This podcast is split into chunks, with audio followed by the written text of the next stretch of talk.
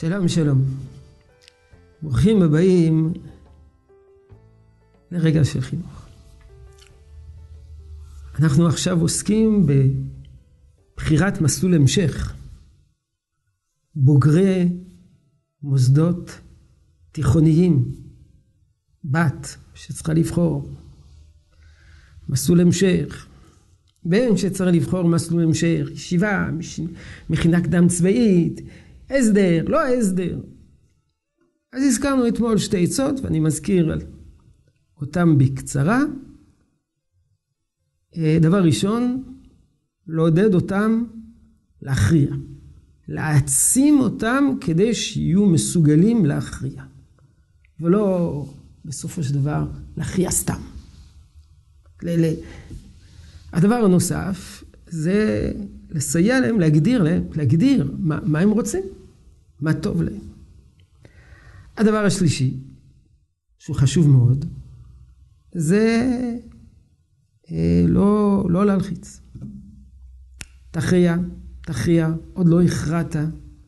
אי אפשר להכריע כאשר מלחיצים אותך. אז זה תהליך, זה עניין של הבשלה, זו הכרעה גורלית. זו פעם ראשונה שהוא צריך לתפוס את עצמו בידיים ולהכריע ודברים שלא תמיד ההורים יכולים לסייע על הבחנה בין הישיבה הזאת לישיבה הזאת, או בין מקום כזה, שירות לאומי, אפשרות כזאת, אפשרות כזאת.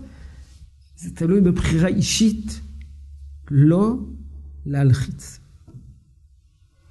הדבר הרביעי, הרביעי, לאפשר להם לבחור מסלול המתאים להם, ולאו דווקא מסלול, מסלול המתאים לנו. או לבחור מסלול כאין המסלול שאנחנו הלכנו בו. נכון, הילדים שלכם נושאים אותו שם משפחה, אבל כשם שאין פרצופיהם שווים, כך אין דעותיהם שוות, והם שונים מכם. ואתם בחרתם מסלול אחד, לא בהכרח זה המסלול שמתאים להם. להיות מספיק אה, ליברלי כדי לאפשר להם את מה שטוב להם. הדבר האחרון שאני רוצה להזכיר בהקשר הזה, זה, כי אני יודע את זה מסיפורים שונים, לא להיות לחוץ על פרנסה.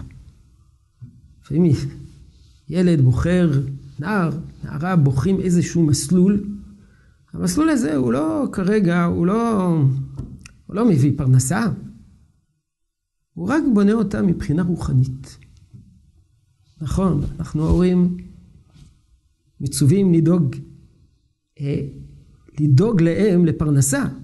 כתוב שההורים, אחד מן החובות שלהם זה ללמד את הילד אומנות, על מנת שיוכל להתפרנס.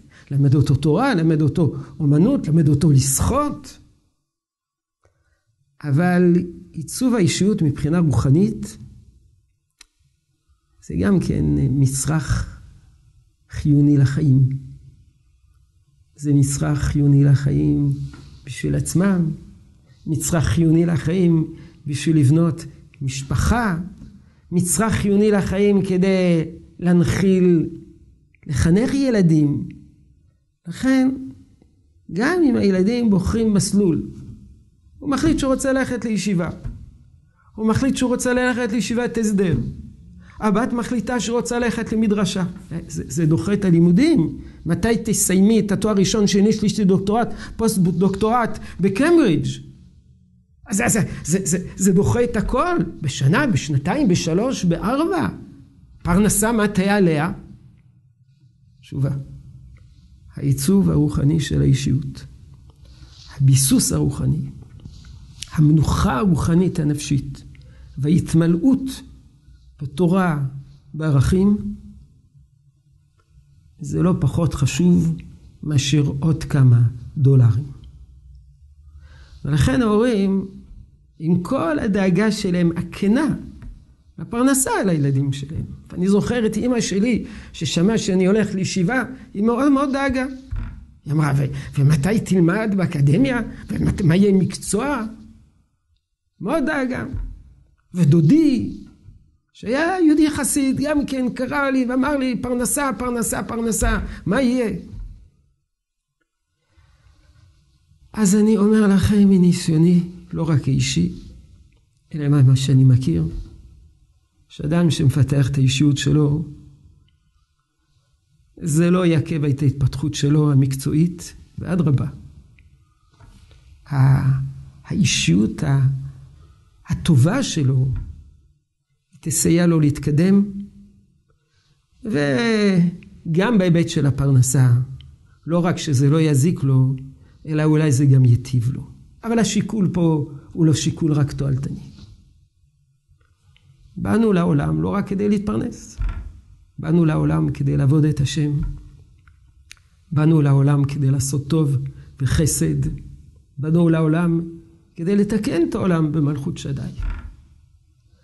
אז אם הבן או הבת בוחרים במסלול של עיצוב האישיות, לא לזלזל ולא לדחוק בהם מה תהא עם פרנסתך. יהי רצון שתשרה הברכה בעבודתנו החינוכית. שלום שלום.